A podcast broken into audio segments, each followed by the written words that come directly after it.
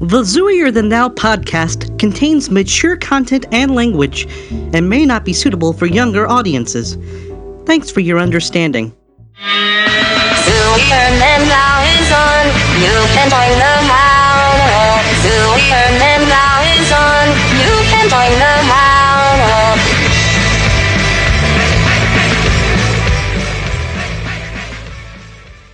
Greetings, fellow zoos, and welcome to another enthralling episode of Zooier Than Thou. I'm Fausty, International Zoo of Mystery. And I'm Toggle, the Mike Myers version of whatever it is that Fausty is. And we will be your hosts for this evening. Mm-hmm. We sure Fausty, will. No, I gotta say, no, you're Fausty. Come on, man. You're already screwed it up. Oh no. Okay, anyway, I'm so confused. We've I know. Yeah, we've swapped back to our proper identities. So go ahead. Yes, right. Go on. Fausty, I think we have a lot to be thankful for this year. That is unquestionably true. Yeah, I will say myself, I'm really thankful to have gotten to be a part of launching Zooier Than Thou and meeting all the wonderful people that I've gotten to meet through this program. Being a part of this project has been a lot for me, and I don't know where I'd be. We're in this 9.5 months now, getting in month 10. I can say with absolute sincerity that the last 10 months of doing this project with you in particular have really felt like the culmination of more than 25 years of activism in the community. And in that regard, there's a sense of accomplishment and contribution that comes with each one of these episodes, and it is an honor to be able to participate. More than that, though, on a personal level, we have just had a shit ton of fun, and I also would agree that I cannot imagine where I would be personally at this point without this episode. All the great people, some amazing people in particular who have come into my life as a result of this podcast that I can't imagine life without, right. And it is an incredible positive experience that we have had from beginning to end. Not only that, but this year has been a very much blessing in your life for multiple reasons. When we started this podcast, I had been several months previously diagnosed with terminal stage 4 metastatic malignant melanoma that had spread to my lungs, and this was really intended to a degree as my swan song and my last opportunity to give something back before I wrapped up shop and headed on to greener pastures, as it were.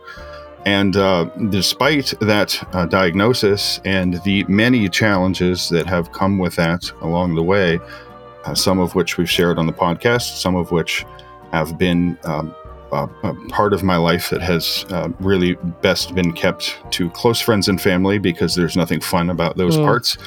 Here I am 10 months later, still alive and more than alive, with a relatively optimistic prognosis at this point and no real explanation for it other than my doctors telling me that it is of central importance to have something worth living for to stay alive. And I certainly have many things worth living for, and I do credit that with the fact that I'm here today. Yeah, and I'm very thankful for that.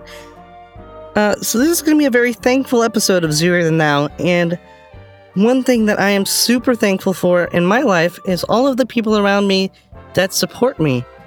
And that includes people who are not of the Zooey persuasion. Very much so. And we will be interviewing some of the people in our lives, collectively zoos' lives, who are not zoos, but who still remain an important part of our lives and our support networks. I felt that this episode was super important to do because I worry that there may be some zoos that don't have that support network and don't believe that it's possible. Right.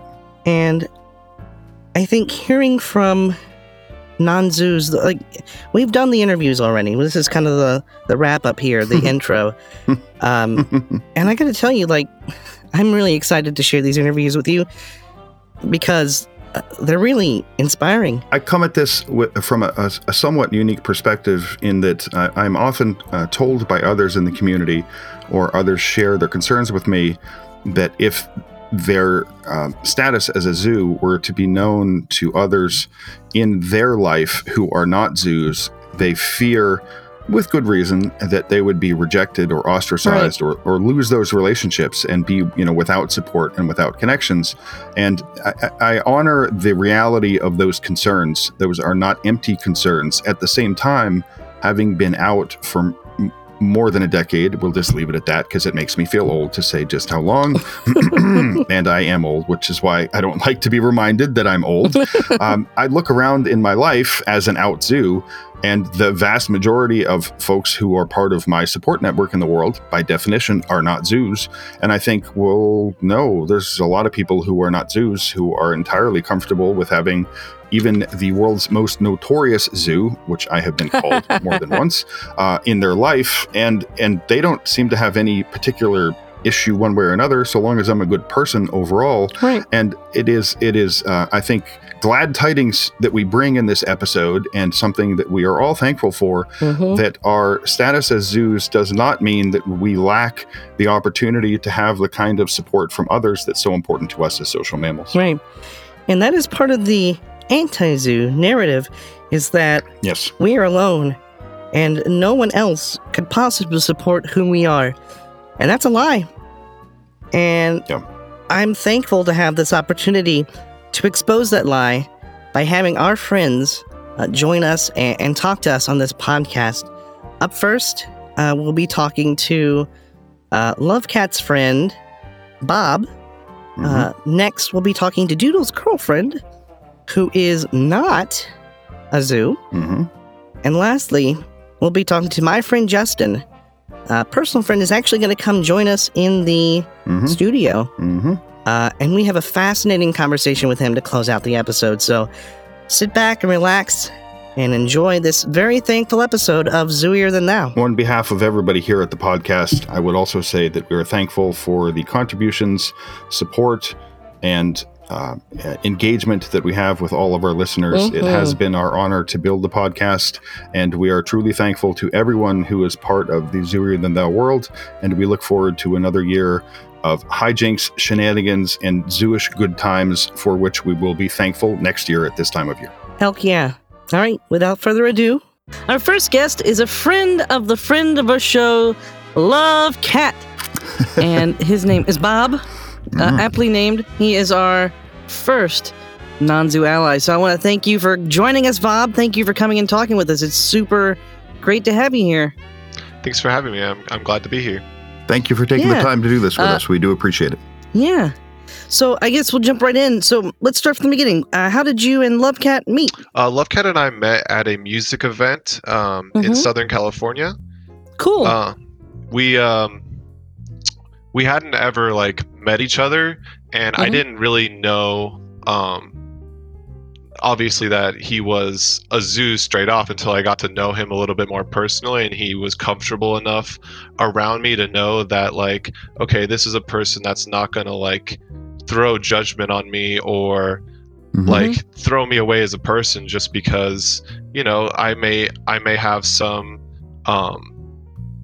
beliefs or things about me that make me really different from, let's say, a normal person. We'll use that.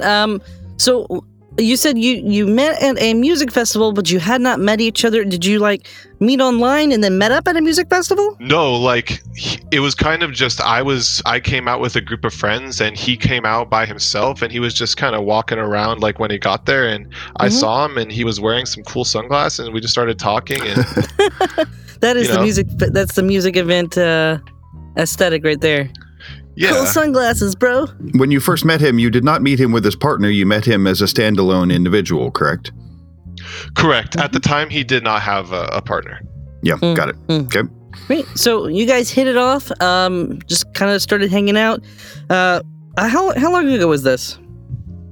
This was back in 2016. All right. So you've been friends for about 4 years now. That's awesome. I guess the next obvious question is, I know you kind of touched on this just a little bit, but eventually he trusted you enough to come out as a zoo. What was it like when he first came out to you? I was surprised. I didn't know it. He didn't give me any hints about it besides that he cared about animals and he loved animals, but he didn't. he didn't like, you know, show any signs that like, this is what I'm about. This is really what I'm about. It was more like I knew he was like his sexuality was different, but I didn't know to what extent. Because I think like when it's this subject, it's really hard to come out to someone that you don't really know, because you can get some really bad reactions, even from someone that you thought you trusted, because it's such like a taboo topic, sexuality in general, even if we're not touching on Zoo. That's true, actually. When you look back at that conversation, do you feel like this was something that maybe he had planned, or maybe you and he have talked about it since then? Was it something that he had planned out in advance, or was it an opportunity where things just developed in a certain direction and he became comfortable and you feel like he decided that that was the right time to do it at sort of spur of the moment? I think he definitely thought about it. Okay. And like when, because he told me some other like personal things about his past, like nothing to do with Zoo, but just like personal things from his past that I'm not going to share because I don't have his permission. Right. But absolutely. Exactly. Yeah. We appreciate that. Yeah. So I think after he shared those personal things, you know, about his past, that he thought, okay, then if he can handle that, he can handle this. So it's kind of like he felt you out, like by giving you. Yeah, I've done that before. I've definitely done that. So it's like, you know, actually other people have done it to me as well. It's been like, you know, there's things about me that, you know, some people might find weird. You're like, oh, well, I think you're cool, so that's fine. He's like, okay, well, here's a small thing. Oh, that's cool. All right, well, a little bit more. When you look back on that conversation, do you feel that he did either a good job or the best job he could have in, for lack of a better way to phrase it, in preparing you for the discussion and in let's say, laying the ground for what appears to have ended up being a productive and healthy and positive interaction? We often have questions from others in the community who haven't come out to really anybody else outside our community. Like, how does it work? What's it like? What should I do? What should I not do? You have a privileged position in being on the other side of that table from Lovecat. Any advice that you would share, or memories from that conversation that you feel like he did a particularly good job in setting the stage for a productive conversation? I really don't remember even like the exact moment that the conversation happened. Right. But it was a long time ago. But I would say that him making sure that he was comfortable and confident around me and had, you know, was open for questions if I had any, well said. Was a big thing in making me, like, you know, obviously I was a little uncomfortable at first because I didn't know anything about it besides, you know, that it was sexuality with animals. Right. And for me as a non-Zoo, I have a little bit of experience, like international culturally. I've traveled all over the world. I know that Zoo is part of the culture in certain Latin cultures where, like, as young boys, their first sexual experience is with a donkey. Like, that's just part of their culture. The zoo, being a zoo is part of becoming a man. So I know that it's like it's not like completely out of the spectrum for humans to want to get involved in. It's just not something that I had ever thought about or been attracted to. It's just kind of like, okay, this is just something sexually that human partake in. And I think another reason.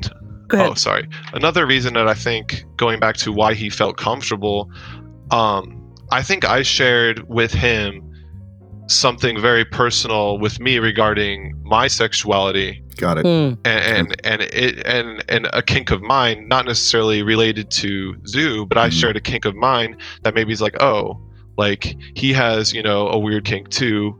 He might understand because he has a weird kink, and a kink that I'm not comfortable sharing with anyone. So like, I'm not comfortable sharing miking with anyone. I haven't come out to anyone except Lovecat. Got it. So the discussion, the concept or the topic of sexuality had been something that you and he had discussed in terms previously, you know, in regards to you, and that maybe helped in that he didn't just jump into, hey, speaking of sex, how about this? Because that was already something that was part of the dialogue between the two of you, right? Right. And Lovecat and I also had, we hung out a lot,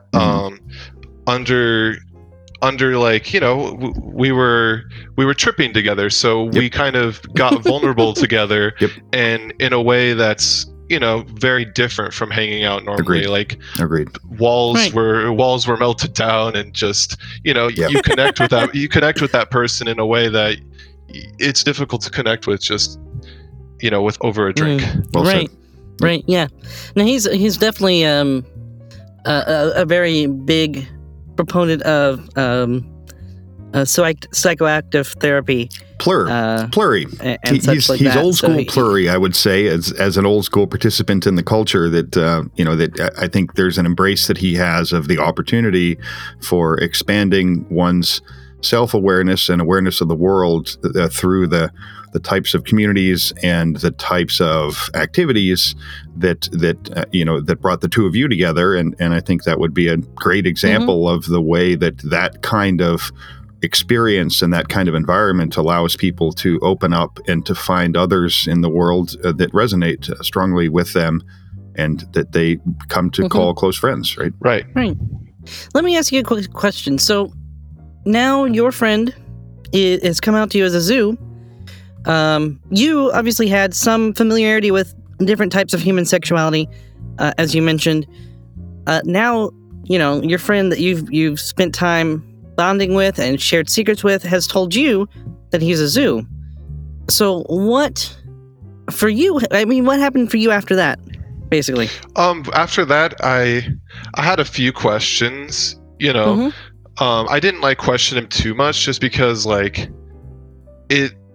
it felt like I was crossing really personal boundaries. When I talked about that subject, because I knew that it was he hadn't really told anyone besides his family. Part of his family might know, but other than that, it was okay, so now this is who you are. I kind of you know, it makes sense now that this is what you like. You've expressed to me how much you love your animals, and that you had a really special bond with your animals, but I didn't know what that special bond entailed until he, you know, fully came out as zoo. So for you, and I asked this just because I'm thinking of different people's experiences that I've heard. For you, you didn't feel the need to go and explore the idea of zoo any further. It's just this is my friend. This is who he is. I accept that. Is that kind of the gist of it? Yeah, that's definitely the gist of it. I love that. So how would you describe your relationship 4 years later with them? So now, I just started a new job, and I'm going to school. I haven't really Lovecat and I used to hang out a lot more than we used to. Now we're only hanging out once every month or two. I wish we could hang out more. So hopefully we can make that happen in the future. Cool. But that's where we're at. We're still in contact. We're just not hanging out as much anymore because I'm busy. He's working a lot, and he's getting involved with. You know, he just recently started reaching out and getting involved in the zoo community. And once he did that, you know, he started connecting with other zoos, and I think that was really good for him. And it made me want to look at myself and be why am I not connecting with, you know, other people that have my same, you know, kink and trying to go into that community. So that's something I've thought about since he did that, and that's an influence he's had on me as a person in his journey. I love that. So the zoo's journey has inspired your journey. Yes. I love that. And I was going to say, so it's not a matter of growing distance since then. It's more of a matter of life happening. Life happening jobs. For both of us. Yeah, exactly. Mm-hmm. Just a new era in life. We're not necessarily, we just don't have as much time to hang out, and hopefully that will change in the future. Yeah. Does that feel like a healthy thing for Lovecat, or does it feel like you've lost something in the friendship that you and he have shared over time? Oh no, I definitely think it's a healthy thing for Lovecat. It's something that like I told him to do at another music event that we were with, that he was having an especially difficult time, you know, with his identity, with his sexuality. I told him like, look, like there's people out there, there's a community out there that will love you and accept you and embrace you. And I said, you need to find that community and like, you know, and get involved in it, because I could see just like how much it was killing him inside, just trying to connect with, you know, another human, and just being scared as shit to show who he really is. That was wonderful advice you shared with him. The question I would have for you, or maybe the advice I would seek from you, follows up with a previous question of mine. As someone from outside our community who has come to know someone in our community through a process of discussion and coming out, what advice would you have for listeners to our podcast who are zoos, who are thinking about doing this with friends of theirs? The good, the bad, what you think is important, what you think is optional, what tactics, what whether it's a good idea, whether it's a bad idea, basically open-ended for our listeners. What would you say as an ally to our community and as a friend to one of us? I would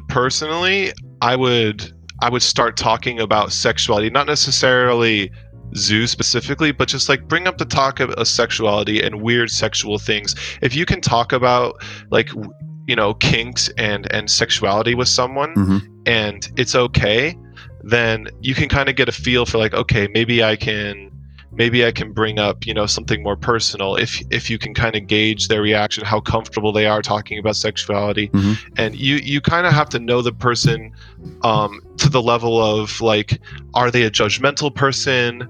Are they like an open, loving, you know, forgiving person? Like all these things are factors into sharing, you know, that personal part of your sexuality. Very good. I think when you actually start talking with people about sexuality, they set with their boundaries pretty quickly, so it's pretty easy to gauge once you're at that level of conversation what kind of things you can share with them.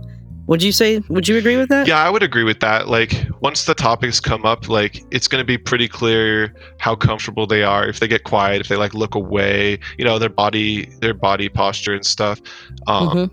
Just how I think also they'll just straight up tell you like, no, you know, this is all good except for this. This is not good. Yeah.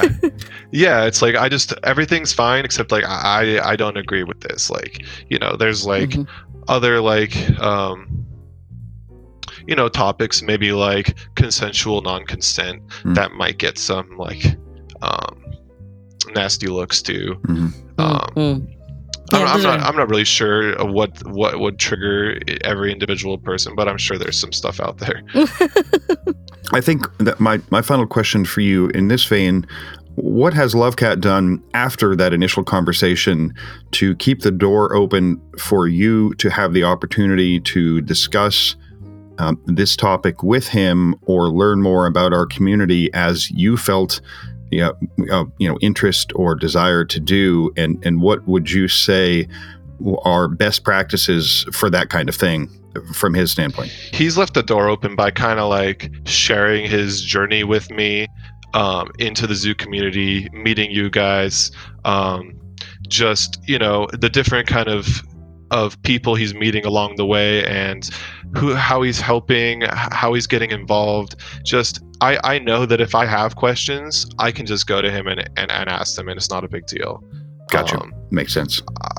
There's just certain things that I haven't like tried at. Like I haven't like gone into the details of like, so how does it work with your partner? You know, I haven't like done that, you know. I kind of just like, you know, you guys have a relationship. you love her, and you know that you just make it work.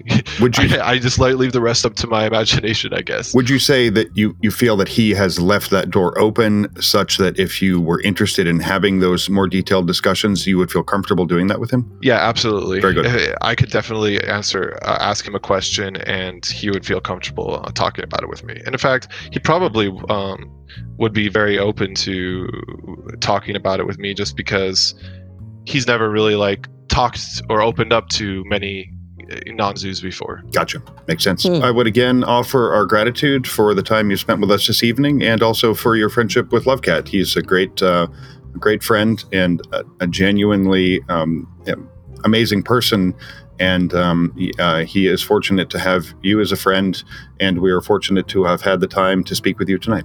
Well, thank you. I'm glad I was able to kind of come on and shed some perspective from a non-zoo side of things, who's gotten to know a zoo and kind of been involved in his journey into the community, and really becoming comfortable with who he is and finding happiness in that. Oh man, I love that. Thank you so much. Honestly, just an ally, a non-zoo, coming and talking with our podcast means a lot to us, and I know it's going to mean a lot to our community as well. Well, I'm glad. I hope that it helps some zoos in the community to be able to find some people that they can trust and open up to, and make some ally friends, because there's other people out there that have big hearts and non-judgmental ways of thinking, that they can fit you in their world, in their in the perspective of things where, okay, this is not necessarily an evil, it's just different. Well said. Absolutely. This next interview was originally recorded for episode 7, Women in the Zoo Community. It was our interview with Kitty, which is Doodle's girlfriend, but it was lost due to corruption issues, and we were able to recover it. So without further ado, please enjoy this interview with Kitty. Welcome back, zoos. We have another wonderful guest for this episode. We would like to introduce you to Kitty. You may have heard of her as our previous guest, Doodle's girlfriend. We want to thank her for coming on and welcome her to the show. Hi. Welcome to the show, and thank you so much for coming. Yep, we are very grateful that you could come. My first question for you, while Toggle pretends to be organized in the background, is have you had the opportunity, were you so interested, to listen to the interview that we did with your better half, or worse half, as the case may be, in an earlier episode of Zooier Than Thou? I actually didn't get to listen to that. I mean, I've heard good things, so hopefully he said nice things about me, or else. Or else. He did say nice things actually about me. Yeah. He legitimately did say many nice things about you, and I spoke very highly of you. And well, I don't think really much else of substance took place, did it, Toggle? Something. I mean, we had bad jokes and so on and so forth. We had a good conversation, but true.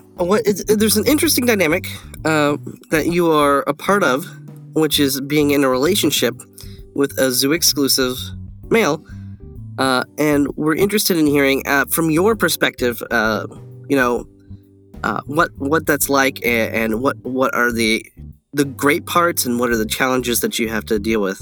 Well, I guess from the beginning, it was when he told me, I was kind of like, oh my god, I was freaking out because I didn't really know how to take it at first. Right, but. I basically told him, I'm really open-minded, and I've already, we started something, and I'm already in love with you, so this shouldn't really change anything of my feelings. Right. I just, from there, it's been a challenge. It's always when you first get in a relationship, it's you're kind of in a honeymoon stage, and you know, everything's going really, really good.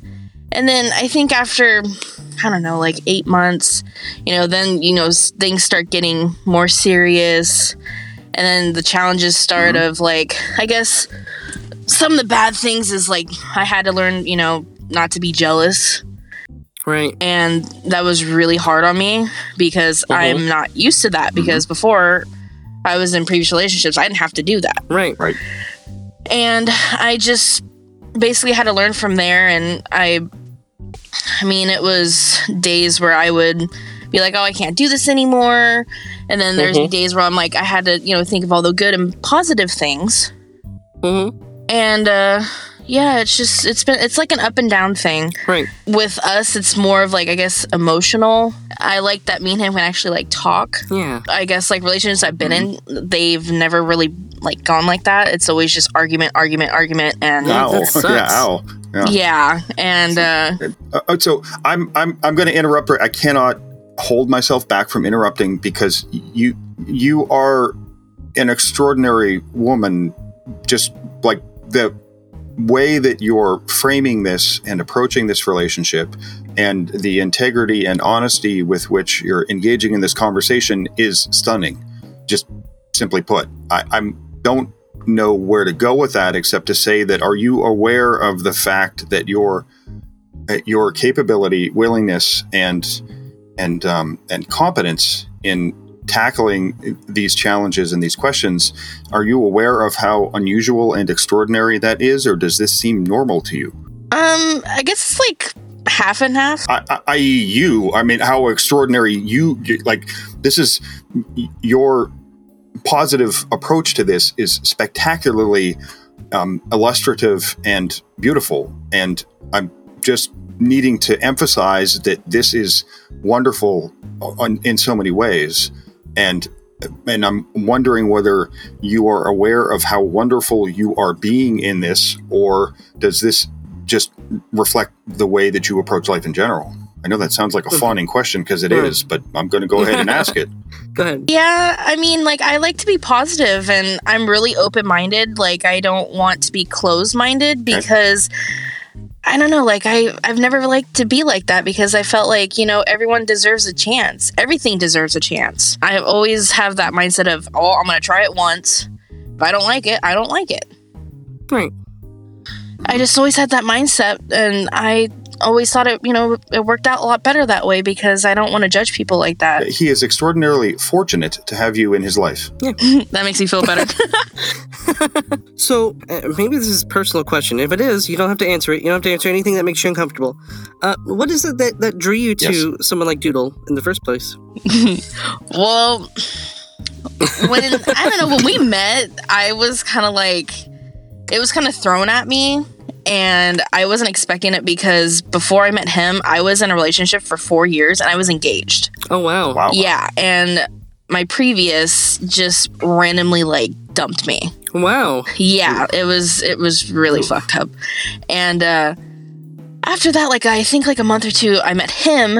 And I don't know, like, we just clicked immediately. Like, he was really funny. He was just really interesting. I loved the way that he would just talk about random things that I had no idea what in the world he was talking about. We know what you mean. We are familiar with that with Doodle. Oh, God, yeah. And I'm just kind of like sitting there like, oh, okay, sure, yeah. And I'm just like, oh, you know, this is not so bad. You know, like, it's nice. You know, like, I don't have to, like, be always the one having to start something or, you know, like, something random. It's nice. And it was kind of like, I don't know, like a new thing. Mm-hmm. And we just started talking, and it just got better and better. Like, the more I got to know him, the more I just really fell in love with him, and I really enjoy just being with him. Aww. Like, we don't even have to do anything. We just sit and just like chill, and it's like so nice. Mm. And I feel like my past stuff, I couldn't do that. It's really nice. Is it safe to say that you felt something special with him fairly early in the time period after you met him? Yeah, it was really weird for me because I've never felt that way. And that's what really drew me into him more. Right. And I just knew, I've even told him, I'm like, I feel like I'm supposed to be with you. I don't care what anyone says. I don't care. I just know. It's just there. You know. Mm. And I just... I agree. And ever since then, we've been good. It's nice. Yeah. This is very romantic. Yeah. Profoundly so. in the most beautiful, wonderful possible way. I mean that. Prior to... Well, I actually have two questions. Both of which are kind of zooey, because that just is the nature of the way our brains work to a degree. prior to meeting him and coming to know him more closely, what, if any, expectations or assumptions or preconceptions or stereotypes did you have about zoos or about our community, if any? Well, I really didn't know too much. He just kind of like told me, okay. And I was like, oh, well, I mean, they're just like everyone else, but you guys just have something that's a little bit different. And so that's what I like. I like things that are different. And I was like, oh, well, everyone's different, you know. At the same time, you guys have like something special and unique about, you know, yourselves. And it's nice. Honestly, candidly, what were those expectations, conceptions, perceptions? You're not going to hurt our feelings because we're already crushed. But I'm dead, motherfucker, I can't be crushed. What did you bring to the table and prior to, you know, learning that this was part of who he is? Well, before I met him, I am actually really religious. Mm-hmm. So when I first met him, I was like, oh, hell no. Like, I was like, nope. But I was more of like, if you want to do that, that's fine. That's all you, whatever makes you happy. Mm. But to me, I was like, no, that's not for me. You know, I wasn't raised like that. Got it. I've never had those types of feelings. Right. It's whatever. So then when I met him and he told me, I was like, oh my God. Wow. Okay. Yeah. I was like really freaking out over it. And then I kind of got over it and I was like, I mean, I don't really know anything. So why am I judging? Right. That's a pretty, again, that's incredibly intellectually honest. And, you know, see, not many people go to the, I don't really know anything about this, so why am I judging? That's not a place that's easy to get to. Your religious background, if I may ask, and if that's not probing, would be? Oh, Christian. My family's been very religious ever since I was a child. It's always just been drilled into my mind. And when I got out of that, I was just more open-minded. And I was like, well, I don't, you know, I mean, I was taught that, but I always told myself, like, if I don't really know anything about something, I can't really completely judge on it. That's why I'm like, if that makes people happy, why not? Like, cool. Like, I'm happy for them. Do you consider yourself to be practicing as a Christian at this point? Or you said when you got out of that? Well, I meant like when I was like, when I used to go like constantly, now it's just more of like when I have time. Mm-hmm. I mean, like, I still consider myself that, but at the same time, it's like there's a lot of debates. I mean, I was always told that the thing that strengthens you as a Christian is being able to question the things that you're told, and then find the answers that way. So I don't think there's anything wrong with healthy skepticism. Nor is there anything wrong with faith, right? I always tell myself, like, I have faith, and that's what I believe, and I think that's all that matters, at least to me. Right. Yeah, that's fine. And the second unashamedly zoo question I would have is, are you someone who has a background in horses? Are horses part of your life? Are you a horse person? Grew up riding horses? Never really, you know, spent much time around horses? Do you, like, does your world and the world of horses intersect in any way prior to meeting him? Oh my gosh. So, before I met him, I did not like horses at all. They terrified me. Oh, no. Interesting. Yeah, like, they terrified me because I had an incident when I was younger where one of my friends had horses and she had a birthday. And I actually saw her mom get knocked off and her leg got broken. And I'm like, oh, no, I'm never going on that.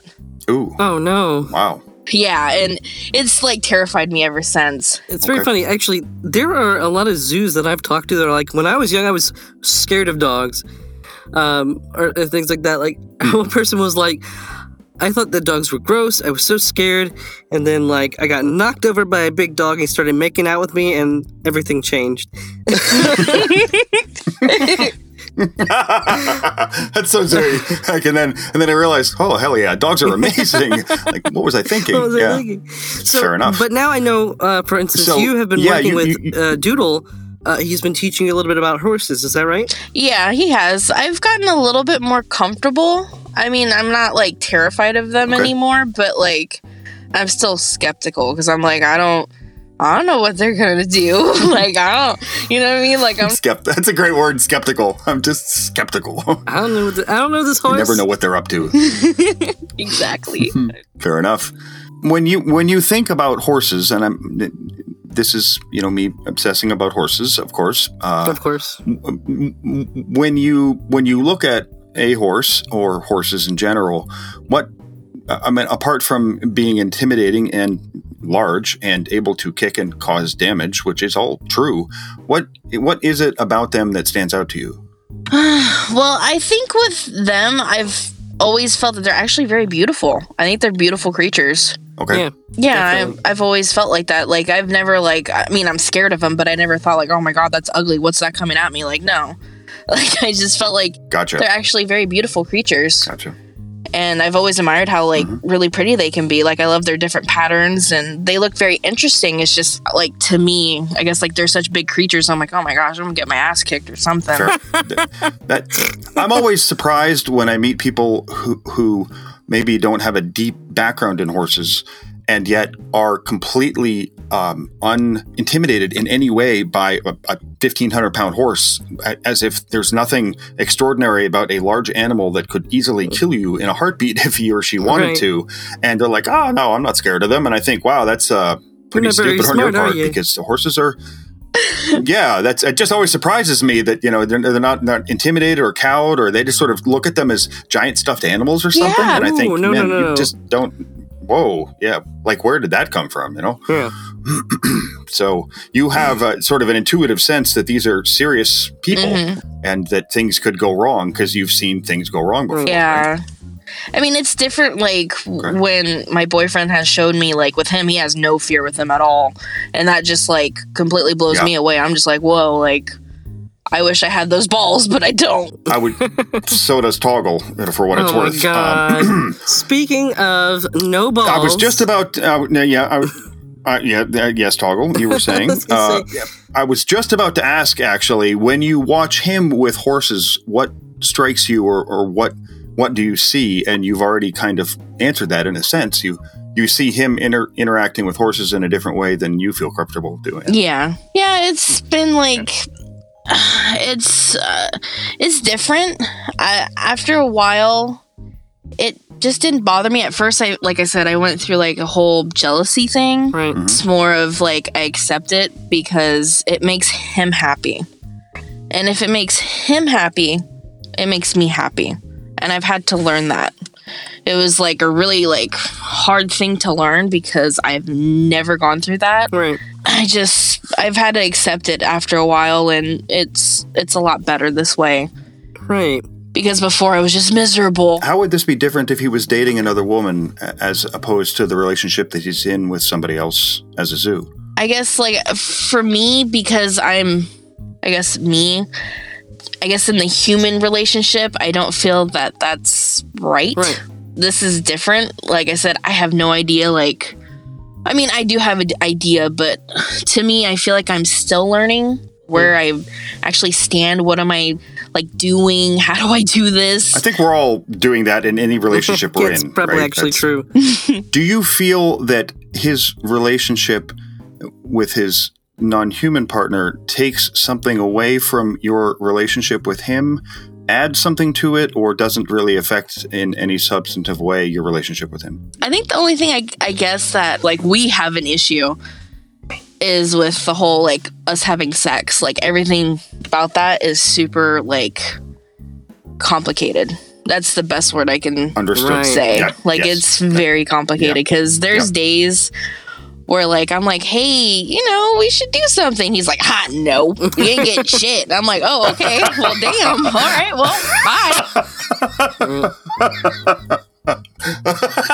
I'm laughing with you, not at you, but I have been in this type of relationship for many years, in my past. So I am not laughing at this. I'm laughing with this because I've been that, and I think I can totally resonate with that complicated thing you're talking about right there. And yeah, it's complicated. That's not, we don't really have a way to frame that. Very like, what do you do individually or you and he together to make that complication either something positive or at the very least something that isn't like painful, manageable, yeah, or good. I guess the only good thing I can say, we're still working on that. That's I can definitely say is the only problem in our relationship. Is I know a lot of people are like, oh no, that can't be true. No, we work very well as a team. We really agree with each other. We work well with each other. But with that is so complicated. It is very complicated. That's tough. Yeah. Ooh. What do you feel comfortable talking with him about that complication in a way that you feel is able to, keep it within the space of communication in your relationship, or are there parts of that kind of slip out of communication and you feel like you can't really talk to? I think it depends on the day, because there's days where I'm like, oh, I'm really frustrated. Okay. Can we talk about this? And then it turns into right. Oh, we're talking about the same old thing like we always do. And I'm just like, would be nice if I got some attention, just a little bit. And it's just, there's really days where he's like, oh, I understand, but, we'll talk about it. But to me, sometimes it feels like you're not looking for talk. I'm not looking for talk. Can you, do anything? I've gotten to a point where sometimes I've been desperate. It sounds so pathetic. It really does. No. Anything? It's not pathetic. That means. No. Gotta have it. Yeah, absolutely. There's nothing pathetic about wanting intimacy with somebody you love. Please, no. That's not. Yeah, right. It's just some days I'm like, oh my God, you have a problem. And I'm like, no, I don't. I know I'm not. And it's just it's a constant struggle inside. We'll have a talk with him about that. Yep, we're going to have a little talk too about that. I don't know. It's more of he'll say oh, I feel really bad about that. And it's all just talk. There's no action. And that's what really upsets me, because it's you can talk all you want, but if you're not doing anything and you're not gonna work with me, what am I supposed to do? And then you wonder why I'm upset or whatever. You can talk all you want. That's great. Yep, that is so one beautifully honest. Because they just you're able to bring these things to the front and put them forward in a way that is genuine, and just everything about this feels healthy to me. I can't promise that this will work for you or is working for you. I can tell you that the alternative of not having the capabilities and self-confidence you have make this almost impossible to do. So I have nothing but respect for that. Oh, thank you. I try. Actually, the first time I met you was in dealing with a certain issue that we've talked about on the podcast before. Something about what was being said resonated with you. We had an issue in the chat where some people were being very misogynistic. And you were able to come in to, first of all, the fact that you are a non-zoo that can kind of weigh in on zooish things without, judgment is really cool, first of all. And so it was great to hear you come in and have that perspective. So, as someone from the outside looking into the zoo community, what is your perspective on the position of women in our community and the kinds of things that you've witnessed? Well, I haven't really seen that many of them, and that's what kind of bothers me. I'm like, wow, where's the women at? I'm sure there are, and it'd be nice to see them more, and it would be nice if they, I guess, stuck out more, actually say something, do something. They can, it would be a lot better. Why do you think that's the case? Why do you think that they're not as visible as you would expect? Yeah. I feel like they don't want to be judged. They don't want to be looked at as if I guess to me, I guess to them, I don't really know. But if it was me, I would feel like I was being really judged. And when I say judged, I mean anything I say is against me. Anything I do is being oh, well, okay. Well, she's just a woman or some shit like that? Yeah, oh, she's just a woman. It doesn't matter what she says or does. And then, there's mostly judgment. Oh, well, you're just doing that for that. And it's no, I'm being just like everyone else. Wow. But I just feel like with women, it's different. That's terrible. Yeah. Really just... And so that kind of denigration of you know a woman's anything, her perspective, her opinions, her contributions, is that something you see across you know our culture, our society, or is that something that you think might be more or less an issue within the zoo community? I think it might be in there. I mean, I've seen a little bit, but like I can't completely judge on it because I haven't really, you know, fully. You're not immersed in it. Yet. But from what I have seen, I mean, it doesn't look good. It's not. I feel like they deserve more. Mm-hmm. They deserve more of a platform. They deserved more, you know, a lot of recognition because like it takes a lot for women in this world to do something.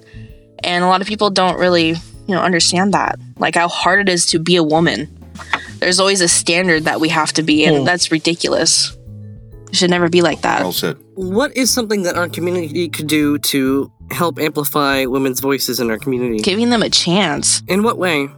Give us tools. Yeah, in what ways? I guess with just more like, I don't know, with more understanding, letting like people like in more, like actually understanding and not letting them just be just there. Because I feel like people just are like, with women, we're just there. We don't say anything, we don't do anything, but you know we're there, but actually like include them in things. Huh. Actually like, you know, actually like talk to them and like, you know, figure things out and have more of a voice, I guess, in a ways that I guess I know there's a lot of men in your guys' community, but it would always be nice to actually have different perspectives of things. I guess just, you know, we think and feel way differently than men. Yes. You're like way smarter than us, basically. Yeah, true. Agreed. So, well, I guess hearing that, what we're hoping to do with this episode of the podcast is kind of give women that chance to be heard. Provide the opportunity. We're not giving anybody anything, right? Right. You're right. We want to provide the opportunity for them to have some of the platforms they may have been denied, for instance, to amplify the voices that are being overshadowed by other things. And we're hoping that by the end of this episode of podcast, that women, not just women actually, but you know, trans people, non-binary people, also feel like they have a place to, like, that they can come to us and be a part of the community and have their voices heard. So that it's not just one episode, that they become part of everything that we do every week, every month. Yes. Yeah, that'd be great. I hope. Yes, that they are integral. They, you know, collectively are integral to our community and are a part of who we are, a vibrant, important, essential part of who we are, and that their absence makes us crippled. Right. And it is up to all of us to ensure that their presence makes us better, and that they are always there and always part of everything that we do, because they are a part of our community and should always be a part of things that are important in our community, without exception. Mm-hmm. I hope it helps people and gives them more courage to actually, like, you know, want to do something and be, you know, like, you know, there, like, show that, you know, they're there. That's all that I think people would want. Good. To be heard and have presence. Yeah. Let me ask you an acknowledgement. Yeah, acknowledgement. As a female non-zoo dating a zoo, would you be interested in fostering relationships with other female zoos? Yeah, I actually would like that. I'd actually love to talk to more women like that, because I've never actually talked to any of them, and it'd be really interesting to know like how all that works, like, you know, what they feel, what they think. You know, it's interesting because I don't know. I mean, like, I'm a woman, but I can only think so much from being one, but not like the whole zoo perspective. That would be very interesting. Mm-hmm. That's a great question. One more question we have to ask between you and just the two of us here. What can Doodle be doing to better support and celebrate the relationship that you have with him? I feel like It would be better if, like, he put more effort. And like I said, no more talking, just doing. That's what I want. And that's really all I really want, because, like, saying one thing and doing one thing are two different things. Like, I just want more effort. Like, because sometimes I feel like I'm giving, like, 80% and he's giving me 20. Right. Gotcha. And to me, it feels unfair. And I know he gets probably really upset with me, but it's the truth. Like, I feel that way, and I wish that, you know, he would understand where I'm coming from. Like, I'm completely different, and I just, I don't know. To me, I feel like I want to be a part of something.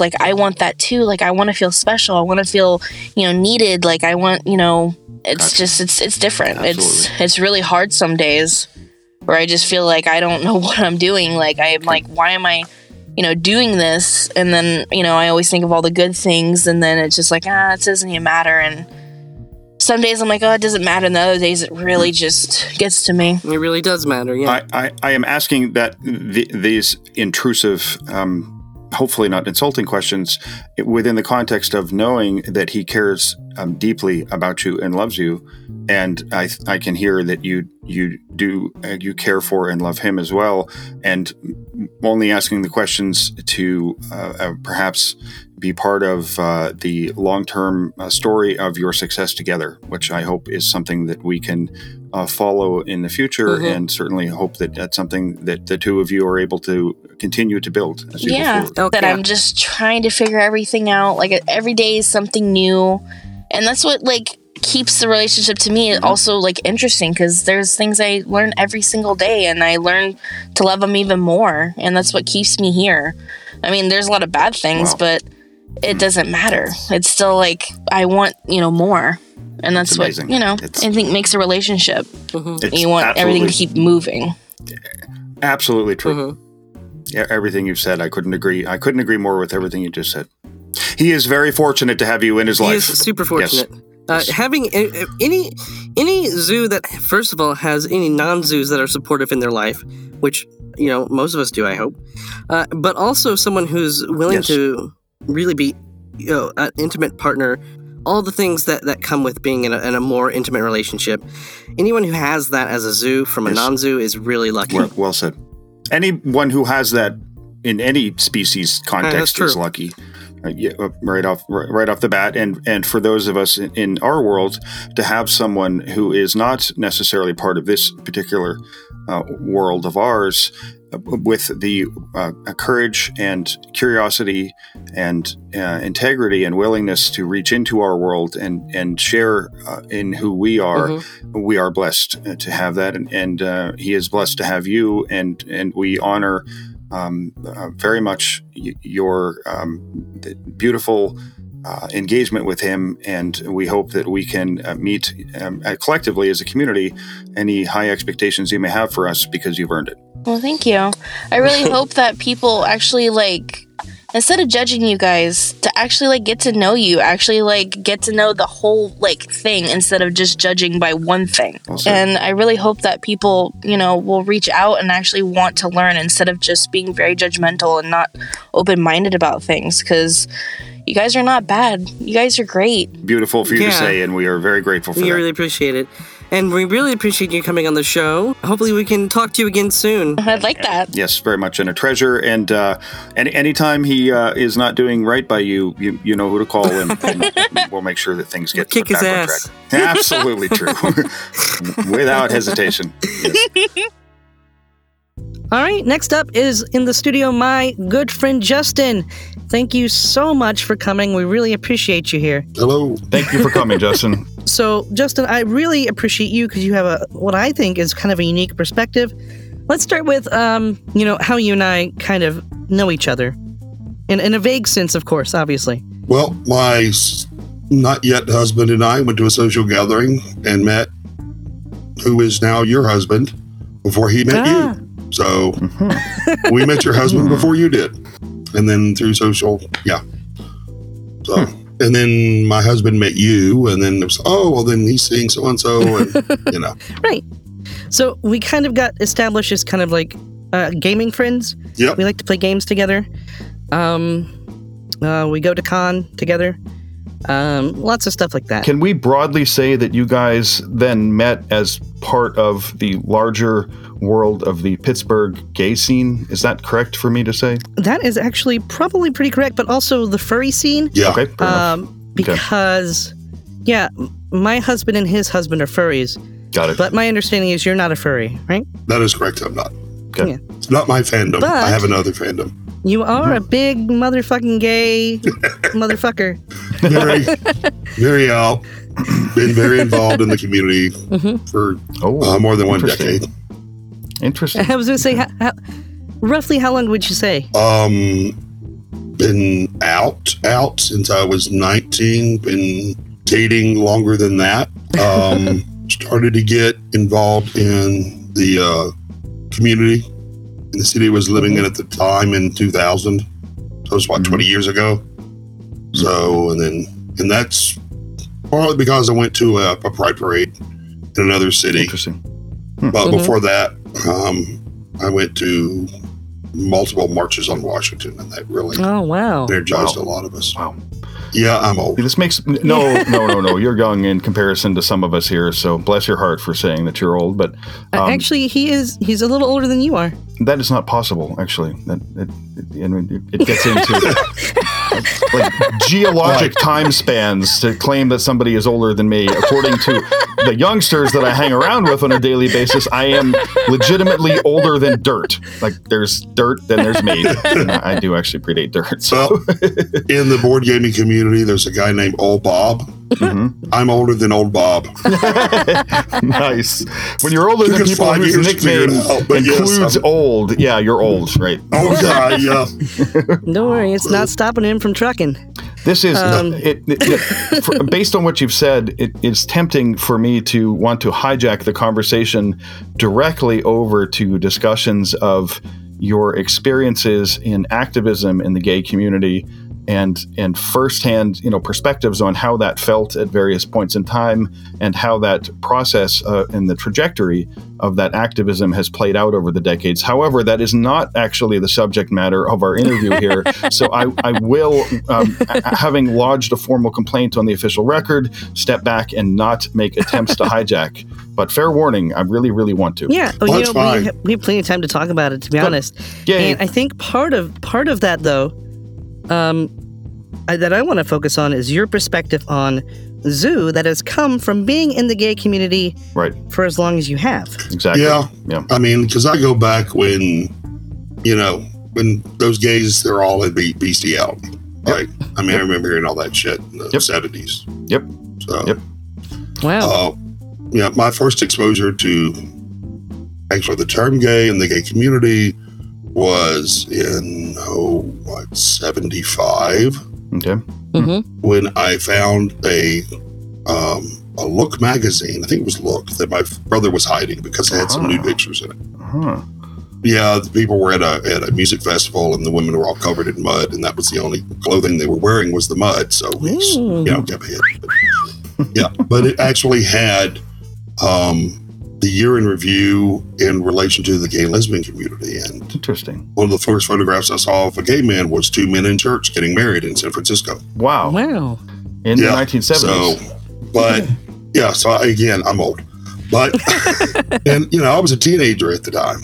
I was a young teen, very young teen at the time. So everything suddenly made a lot of sense. And, of course, part of my family are farmers. Part of my family are deeply religious. I have a great uncle who teaches at a Christian university, Baptist Christian University.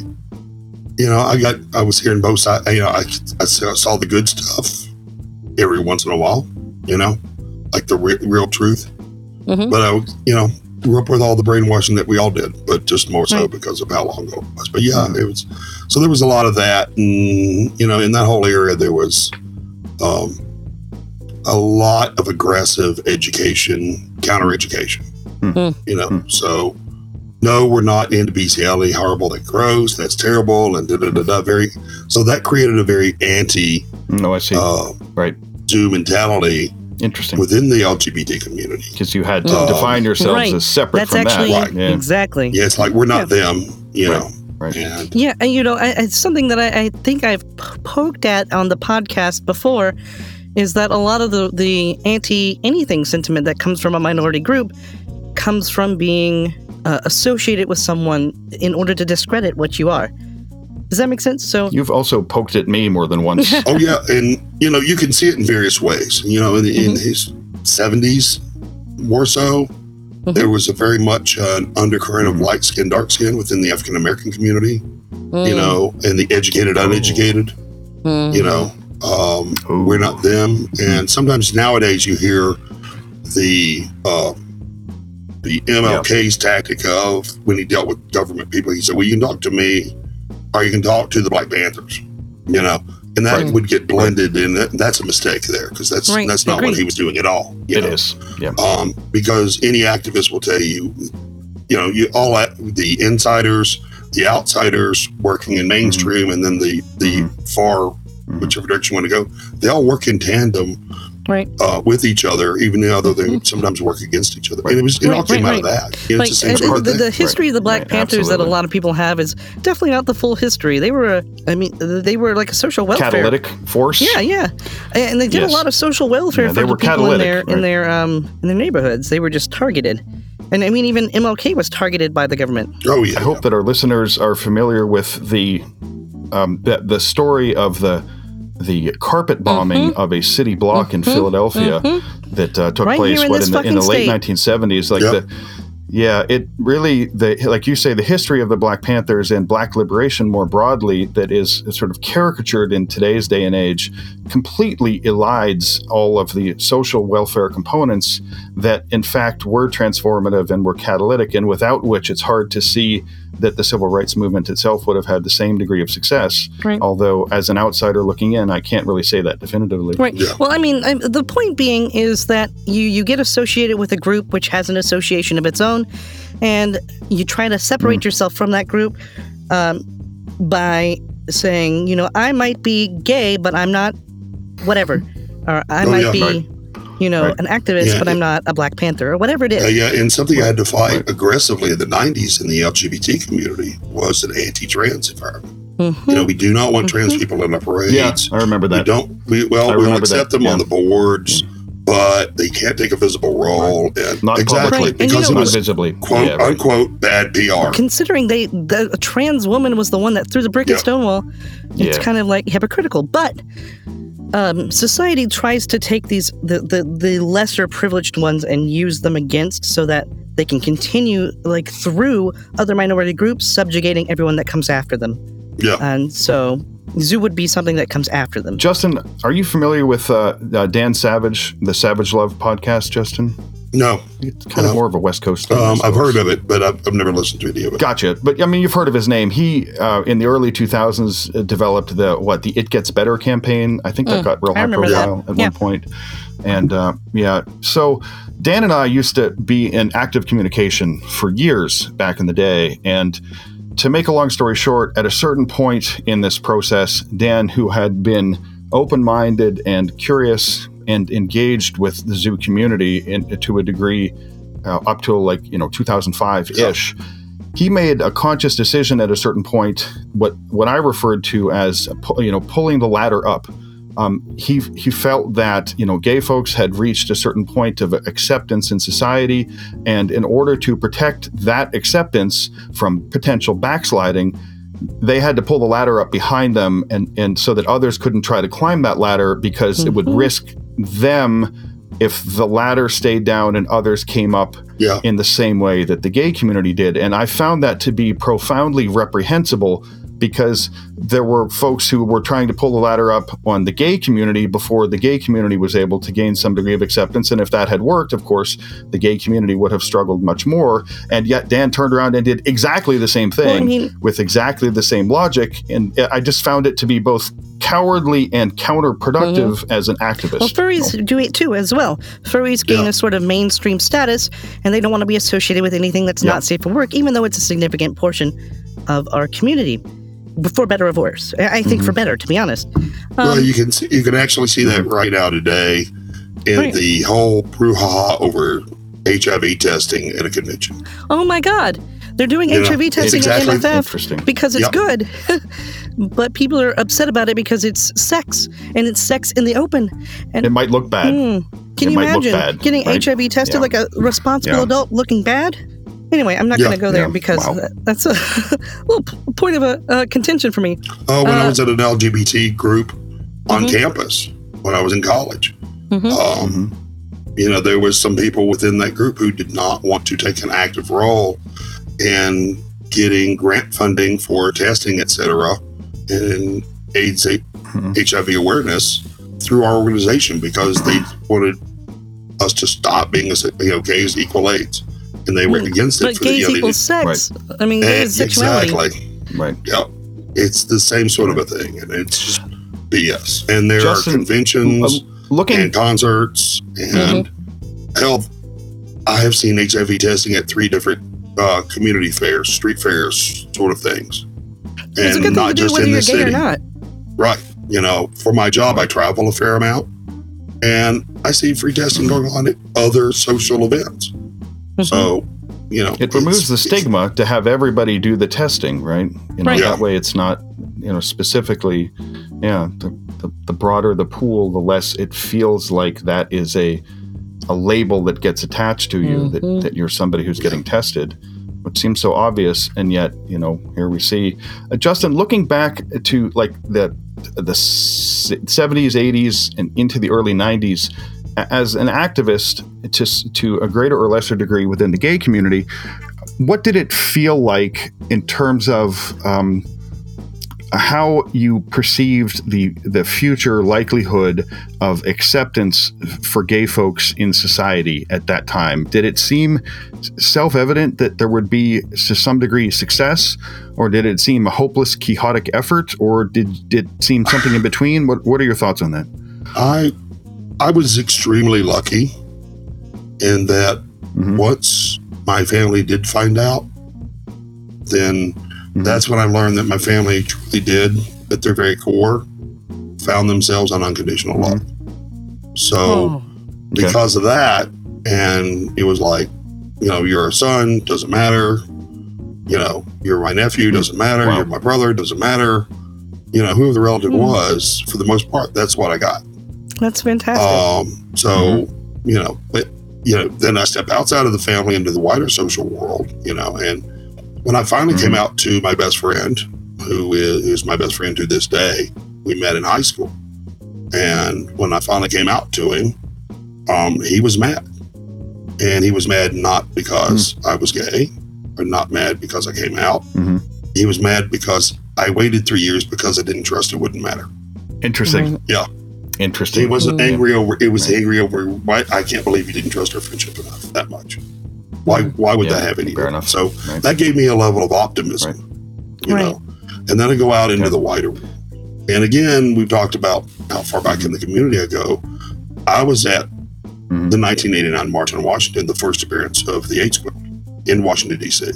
And so we've. My partner at the time and I walk up towards the quilt, and we get about 3 panels into the path, which is, maybe 10, 15 feet. And some young college guy, who knows who he is and where he's from, but he's having to pace almost physically drag his girlfriend out because she is sobbing so horribly. She just kept chanting over and over. I had no idea. I had no idea. I had no idea. So, you know, so here's this obvious fraternity jock dragging out his sorority girlfriend out, and you could see tears in his eyes. You know, I mean, you know, she couldn't see it, but he was still teared up too. And you know, so you got an inkling of hope. So, you see it on the front lines because you see things that people don't get to see. Right, right. I mean, and yet that was the era of John Ashcroft, right?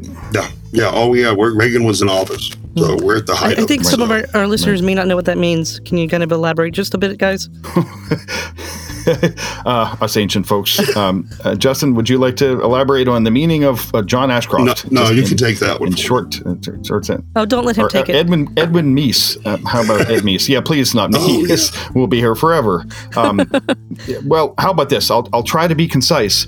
In the 1980s, there was an attorney general named Edwin Meese. Mm-hmm. Let's start there. Who was attorney general under Ronald Reagan, who was a movie actor with no real credentials, who became president of the United States, mm-hmm. which, you know, sounds familiar. There's some history there.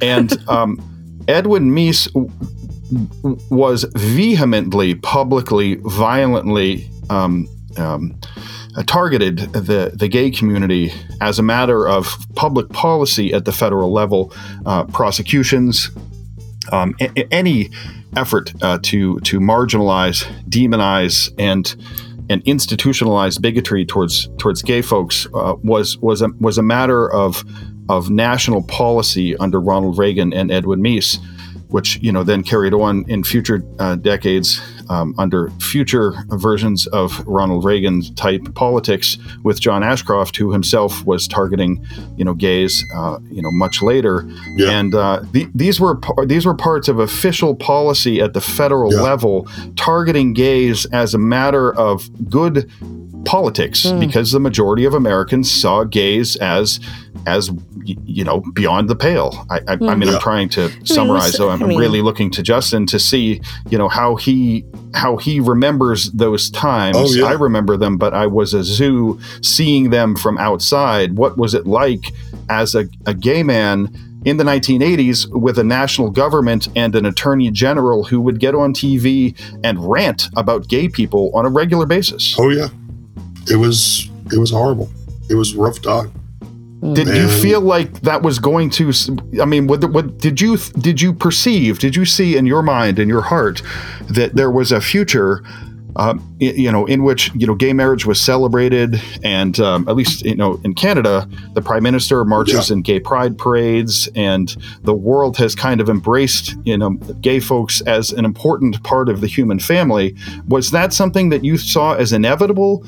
Or, you know, or I mean, in the 1980s, how did it feel on the front lines? Well, you know, I was very much an outsider in the 80s in one regard, in that, okay. you know, I knew emotionally, absolutely, I am very much a monogamous person, and my dream life was to be able to find somebody, fall in love, and get married, settle down. So, but I was the outsider, and it's like, at that time, it was like, that's not what we need to be focused on, and we don't want to assimilate and become part of the society that's, you know, mm-hmm. so there was that. So there was a mix of us, and the pro-marriage people were very much in the minority.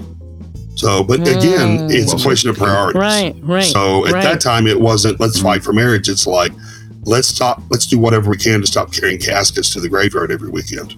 Right.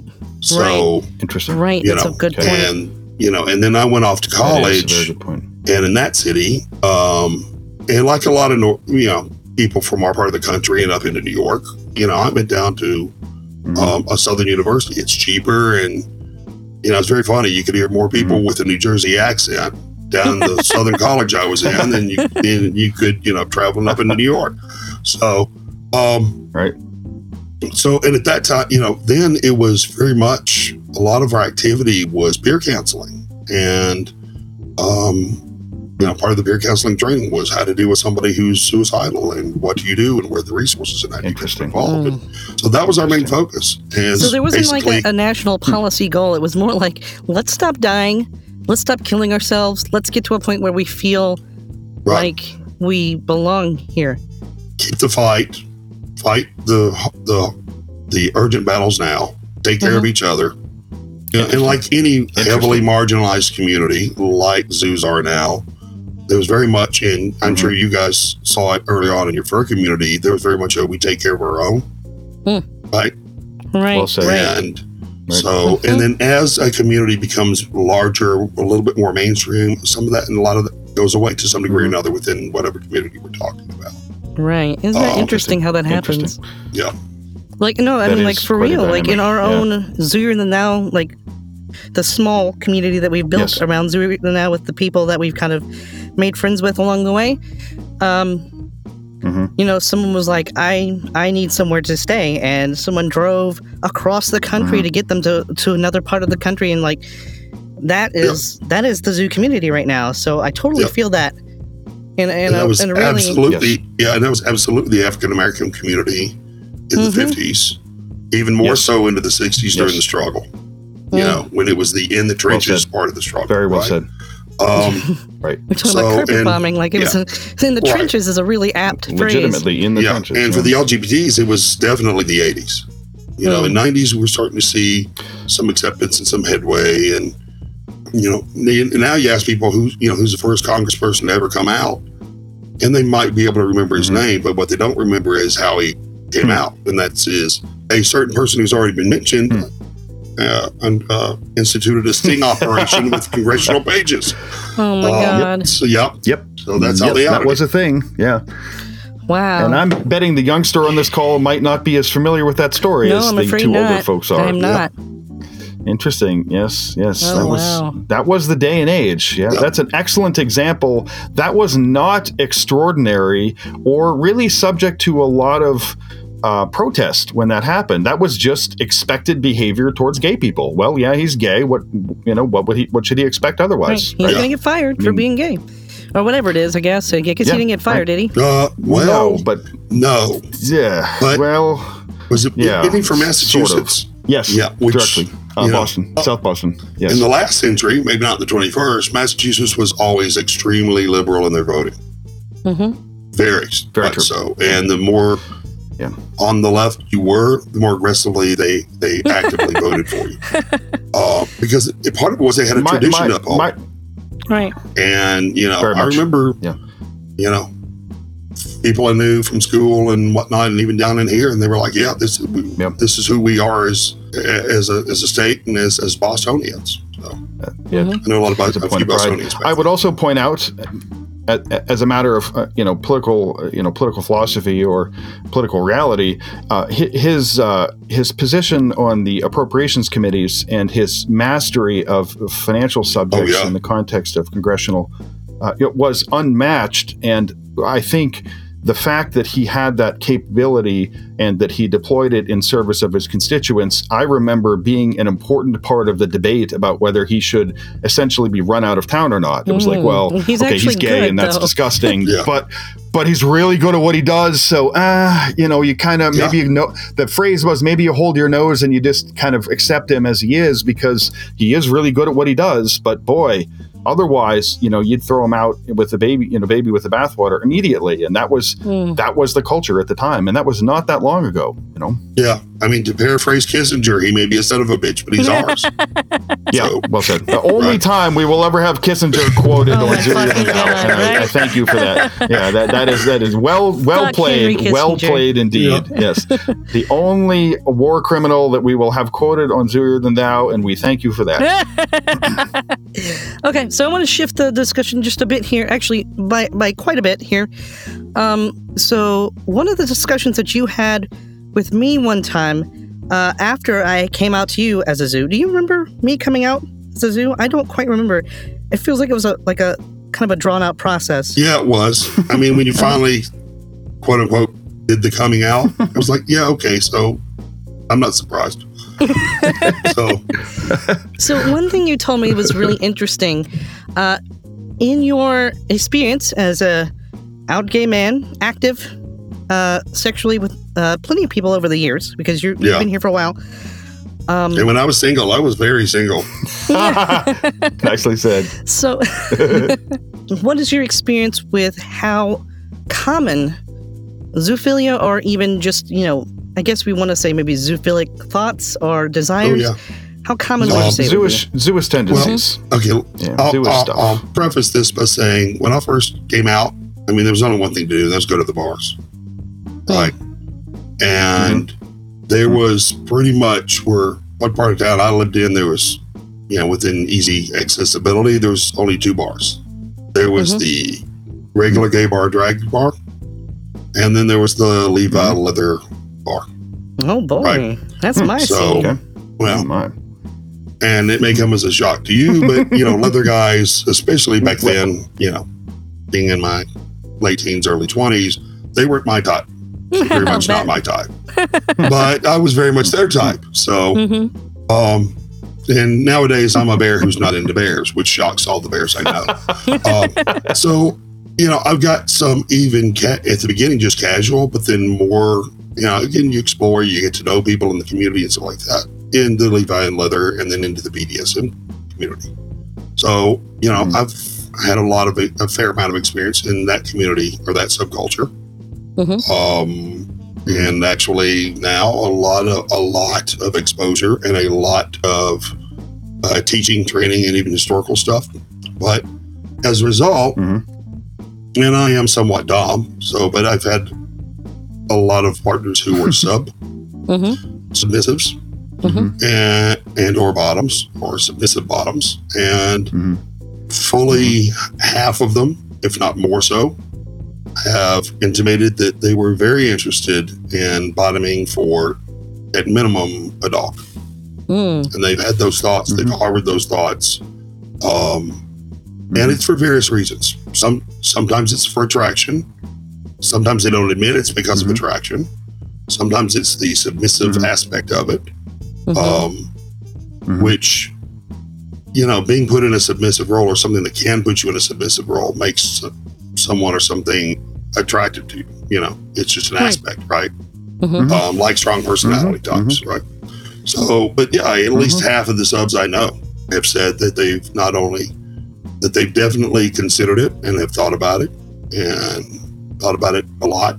And a fair number of those have said, yes, this is actually something I would like and want to do. This is the part of the conversation where I am not surprised, and where I believe Toggle is, or was in the past, surprised. Am I correct? Well, I mean, I guess I kind of got the idea that it was kind of common, but the idea that it was fully half or more of the people that he knew as subs, to me, Justin is very much a dom. So, like, in my view, everyone he knows is a sub. By definition, right, of course. There's another thing you said is that people who were into fisting, fully 100% of them were interested. And I was like, really? Yeah. 100%. In my experience, and again, I can only speak to my experience. But 100% of the people I've gotten to know and chatted with who were into heavy-ass play and fisting expressed a desire to at least try it, and the thought of doing it was a turn on for them.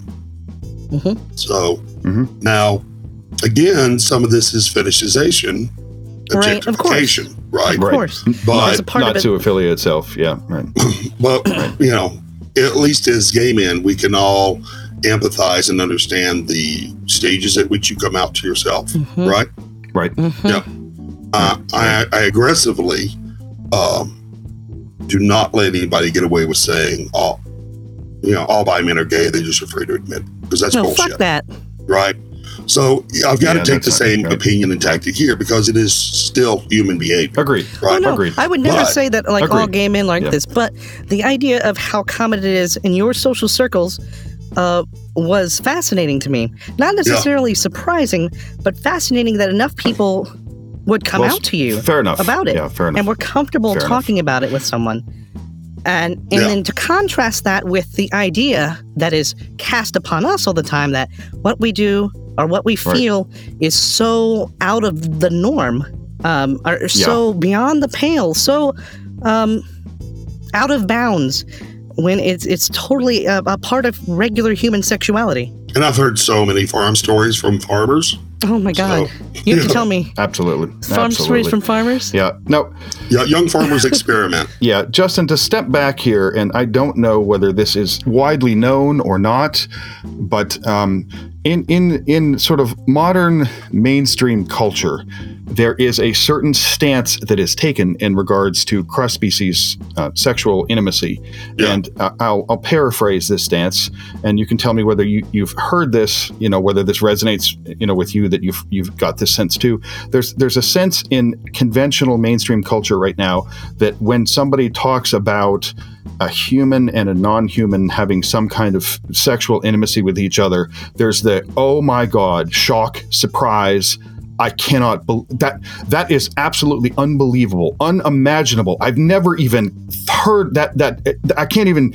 There's this sort of fluttering of the hand. You know, oh heavens! That the mere thought of that is beyond comprehension. And this has been true for, let's say, 15 years in my experience. My general reaction to that as a zoo who is out, who has had a lot of experiences talking with folks who are not out as zoos, is that that's a giant crock of shit. And that when people make this big presentation about how they're shocked and surprised at the very concept, which they have never even in their wildest imagination thought of before, so far beyond the pale. And I'm just like, yeah, no, that's not real. That's not, you know, that's an entirely fake stance. Have you ever watched Family Guy once? Yeah, right. I take it with the same attitude that I do when people react to other sexual activities. And again, people are going to be focused on the sexual activity, not the emotional side of it. You know, fair enough. And you know, anybody who questions that needs to go back and look at the entire second half of the 20th century in relation to gay men. Just limit it to that. Okay.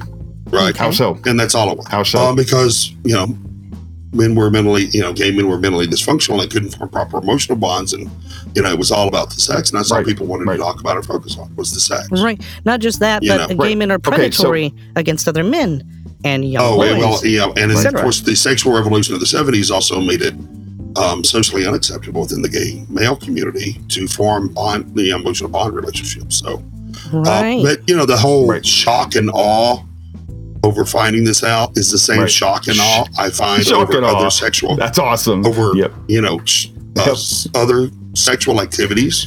Right? That's it. Oh, I can't believe somebody would shove something like big up into that kind of an orifice, and I can't believe. Come on. Unthinkable. Unthinkable. Yeah, come on. I remember the shock and awe that people had over the actress in Deep Throat and the fact that she could do what she did. Oh my God. I remember that. Just, I do remember that. That's not possible. Physically impossible. Yes. She had to train for years. She had to have surgery, special surgery, to enable her to do it. I remember hearing that when I was in high school. Oh, yeah. Oh my God. Yeah.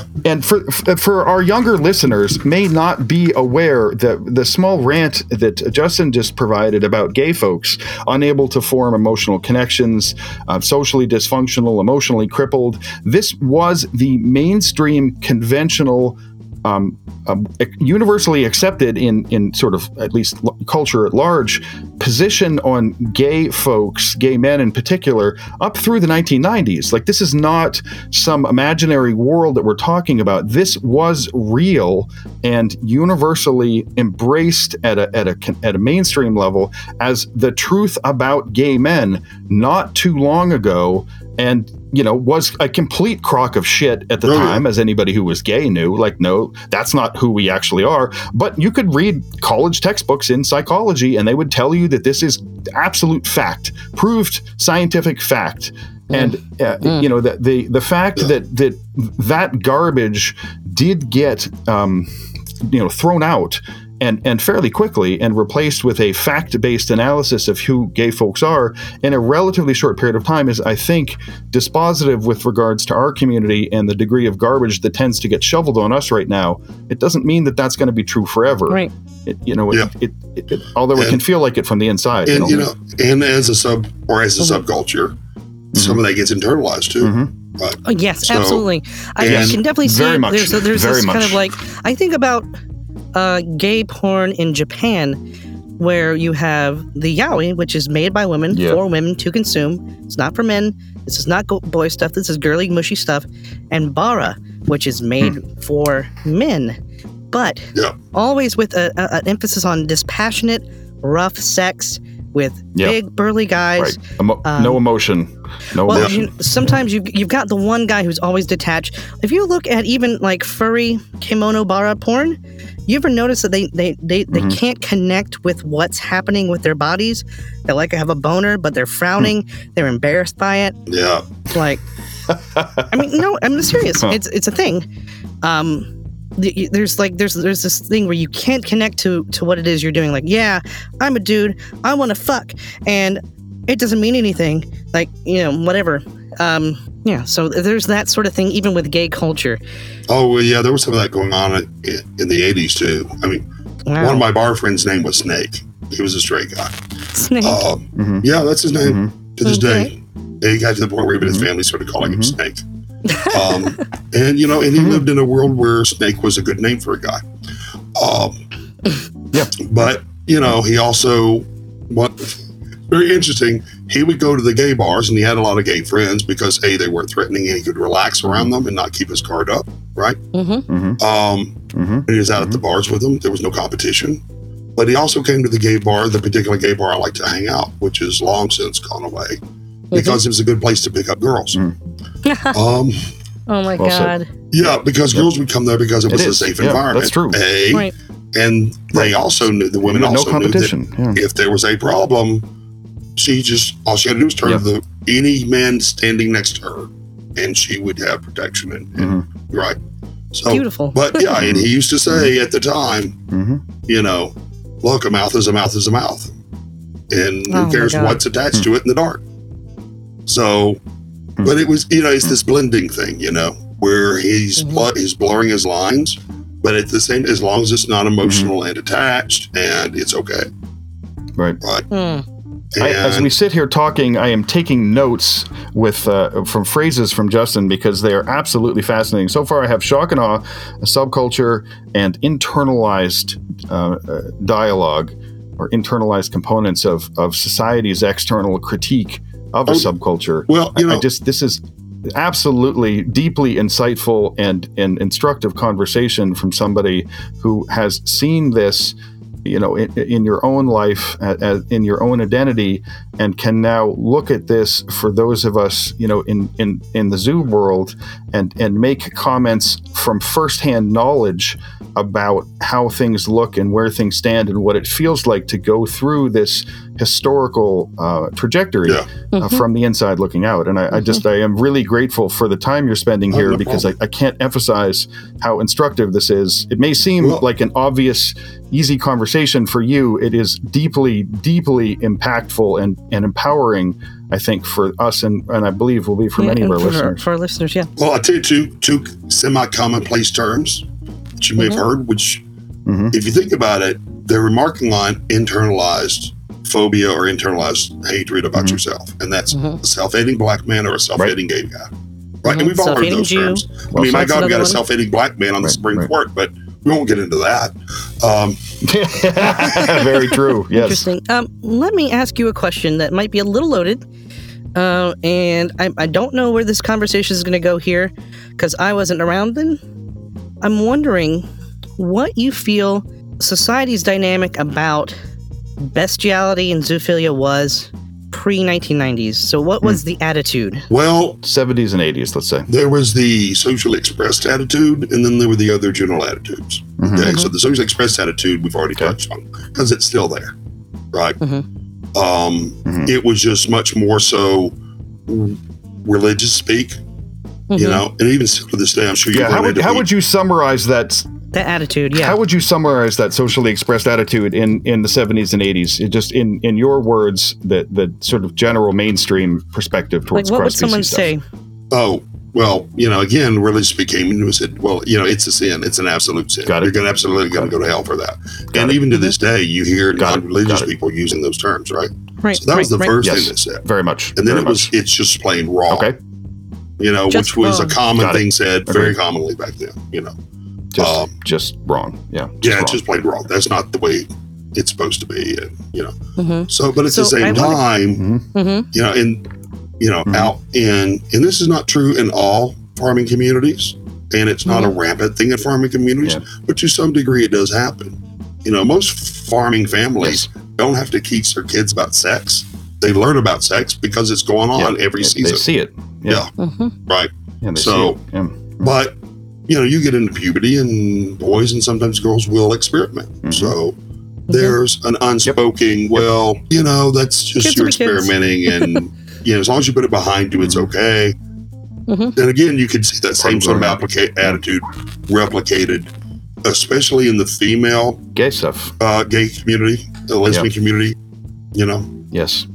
Very true. You know, so, well, are you gay or straight? Well, I went to Vassar for 4 years, you know. I experimented. Swarthmore. Swarthmore. My experimental college years. Yes, exactly. So I just want to contrast that for our listeners to the paradigm today.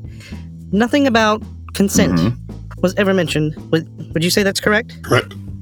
The closest that's a big deal. Like that. The closest it came was when people sometimes would talk about it. Mm-hmm. They would say that's not natural. It's not even natural for the animals. The animals have to be taught and trained to do this, and it's not going to happen unless, you know. And of course, you know, the good old boy undercurrent. Depending on what part of the country you're in, there was always this sneak down to Tijuana and watch the woman on stage with her mule, donkey show. Yeah, exactly. So it was. Yeah, that's such a huge deal and a huge difference, because what we're told today, particularly as frontline activists, Justin, you know, in the world of cross-species stuff, is that, oh, no, this doesn't have anything to do with a religious, you know, objection. And it's not that we're just saying that it's weird or wrong or different. This is somehow an intrinsic, violent act towards any non-human involved in a sexual activity with a human, that there's like this inherent ontological violence as part of this. Mm-hmm. Yeah. And that has become the sole and primary and universal justification for why it's okay to hate people in our community. And those of us who have been around tend to point out the fact that, weirdly, you go back 20 or 25 years and there was a completely different justification used. Odd how that is. Yeah. And this has just kind of been made up out of thin air. But also, as I found out today on Twitter, I was talking to someone on Twitter and I said, you know, it's all abuse until you're jerking off a horse to get its sperm to sell because it's very valuable. They said there's a difference between masturbating a horse for breeding purposes and fucking your dog because he wants it. And I said, the difference is that one is exploitative. On the rare occasions when and something like this, when something along this topic ever came up,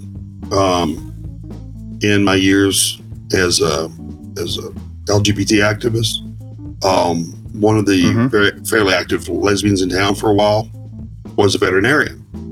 And so the subject of acquired, because she was just casually mentioned that she had to go, gather a semen sample. And so the discussion came up and, they were like, why? She said, well, it's the easiest and it's the best way. It's the healthiest for the animal. How can that be healthy for the animal? And she said, interesting. Well, there are that you can use an electric probe where you shove it up its ass, but that's extremely painful for the animal.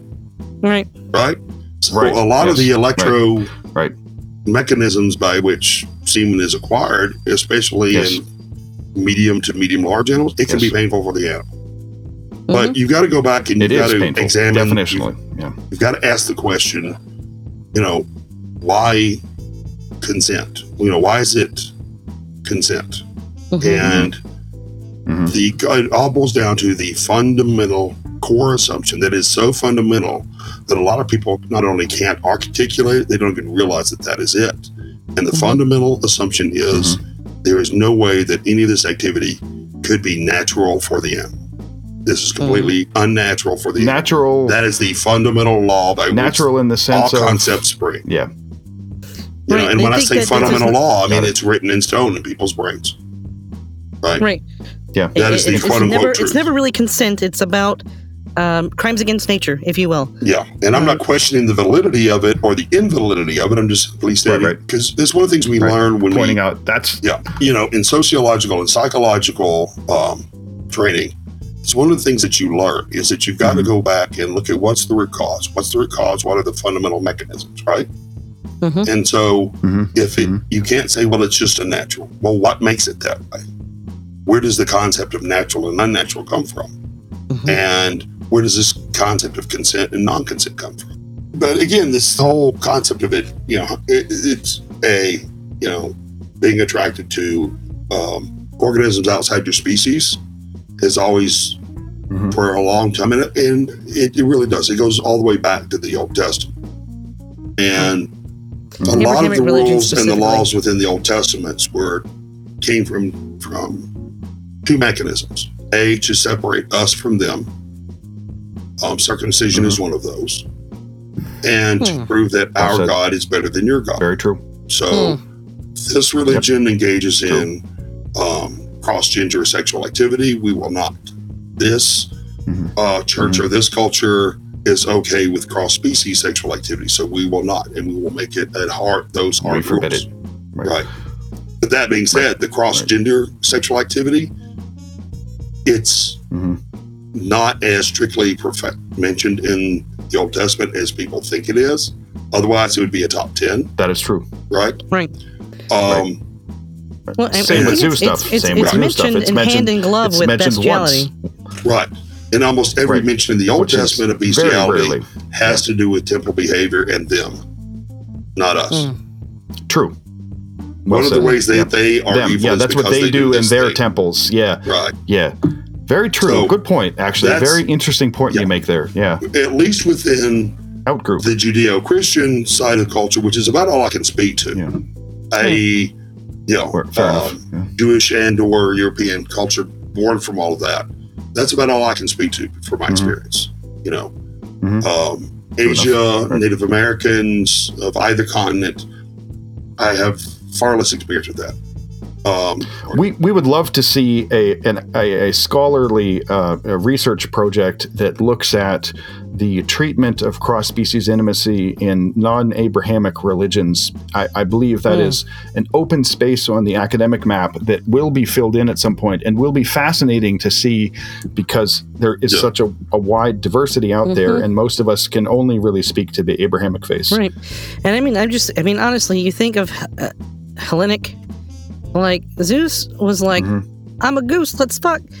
And women were like, okay, cool, let's do it. I guess that was just the thing that happened. The Minotaur. I'm a bull. And the Minotaur. And they're like, you've got a nice package there, Zeus. Let's fuck. Absolutely. And everyone's like, okay, well, I guess that's the thing that happens. Again, and then that's... Nothing. Well, those stories are used as weapons against that religion. Mm. When the Holy Roman Empire starts to form and become who it is, right? So there are many native Aboriginal religious traditions that see the founding of reality, the founding of either the creation of the planet or the creation of our universe as having taken place during a sexual activity between either two animals, or an animal and a man, or animal and a woman, mm-hmm. a non-human and a human.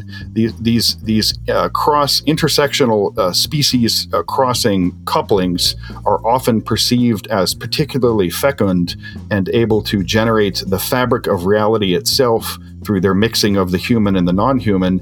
Far from being rejected, they seem to be celebrated at some fundamental level, although my academic credentials here are horrifically lacking, and I do not want that to be a definitive point. I think even as a layman looking at many traditions, it is not possible to fail to see how the cross-species side of things is much more embraced and much less a subject of derision. And Justin's point that, well, of course, the Abrahamic faiths come along and say, yeah, that's how everybody else does that. That's wrong. We do the opposite of that to draw a line between ourselves and them. They're bad, we're good. We don't do that, they do. And it almost becomes definitional that they would reject that kind of thing as part and parcel of carving themselves out as a distinct entity in opposition to the previous religious traditions they were seeking to supplant. All right, so we have gone for a while here, Justin.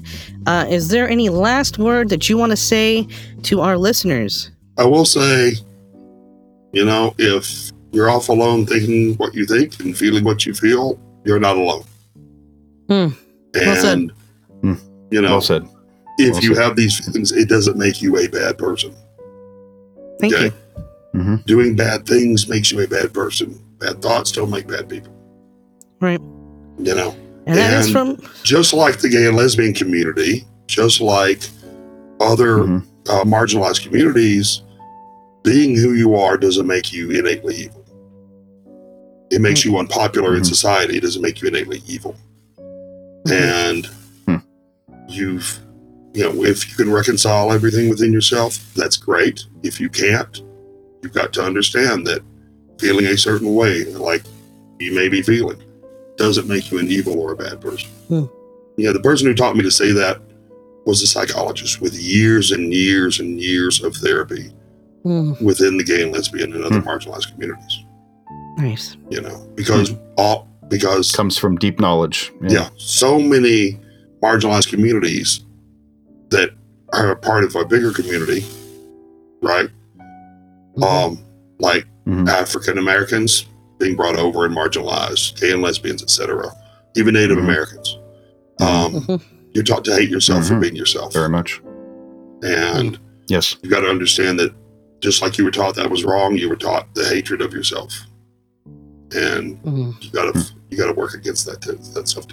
As an activist who has worked in the gay and lesbian side of the world for decades, as a final question for you, I would have, and can't help but ask, would you have any words of advice or wisdom to share with those of us who are frontline activists within the zoo community, given the road you have traveled yourself? I hate to use it because it's overused, but it is so, the first time I ever heard it, it was 110% appropriate. It gets better. You know, and one of the things I have learned over the decades, it's not the big steps that make a difference in your life and in your world. It's always the small steps. Right. And I cannot tell you how many times over the years that someone I knew in high school, someone I knew in my early college days in the 80s, somebody I knew in the 90s when I got back involved in university when I went back to school, has come back to me and said, I have to thank you. All you know, and I was like, for what? He said, well, you said this once, or you did that once. And it made me realize just how okay I am. And the biggest gains will be accomplished by the most small steps. Fight the big fights, fight the hard battles, because you can't let, for any marginalized community within this country, they should not be second-class citizens, period. Right, so you have to maintain that vigilance in that fight. But at the same time, it's the day-to-day actions you take with those you know that make the biggest impression and have the lasting effect. And it's those things that carry downstream. So that's it's fantastic. Always the small steps that matter. Exceptional advice. Yeah. Yeah. Thank you so much for joining us, Justin. I really appreciate you coming out to the studio. Like I can't thank you enough. It's been awesome. Yeah. You're welcome. Enjoy doing it. Likewise. Couldn't agree more. Thanks for your time. Have a great evening tonight. Right. You too. All right. Well, that's our show then. Our thankful thanks, friends, for listening to yet another episode of Zooier Than Thou. Next full moon, we'll be talking about coming out of the Zooey closet. That'll be cool to listen to, so this time around, don't miss it for anything. Actually, for real, don't miss it for anything. You can subscribe to the podcast via our RSS feed. Just point your favorite podcast client at rss.zoo.wtf and off you go. You can even find us on Spotify, YouTube, Alexa, and the company whose namesake is not, in fact, Tim Apple. We're everywhere. Our podcast's website is still zoo.wtf. Why? Frankly, we'd rather not talk about it. Our Twitter handle is @ZooierThanThou. And you can follow Zooey's naughty advice now and forever in the future at AskZooey. You may follow me, Fausty, at LECONTESPINK, though Lord knows why you'd want to, or Toggle at @OneBigGrumpyRat, because he does cool stuff on Twitter, so you should follow him. A reminder that we have a form that enables anonymous submissions to the podcast on our website, zoo.wtf. You can send drafts of civil motions for Fausty to review for our next Legal Beagles episode. Ask Zooey Cosmo-worthy questions about what does and does not qualify as foreplay. Or send us inexplicable questions like, is B-movie a zoo movie? That's actually a true story. A question we actually received. The answer is yes. And also the answer is yes. You could have contacted me, co-host Fausty, to ask me that question through my website, fausty.org. Or you could just hack into it and post a few updates for me. That would actually be really awesome because I've been really slow in posting updates. Thank you. Sharing is caring, and Zooier Than Thou cares. Therefore, you should share Zooier Than Thou to show you care. Also, happy Thanksgiving. Happy American Thanksgiving, he means. Oh, no. All non-humans involved in the production of this episode respect the fact that American Thanksgiving isn't Thanksgiving and are also thankful that sex is awesome. True story. They are. True story, a knot in hand is worth two in the sheath. Wise words there. Be nice to each other, folks. It continues to be the sexiest, zooiest thing you can do.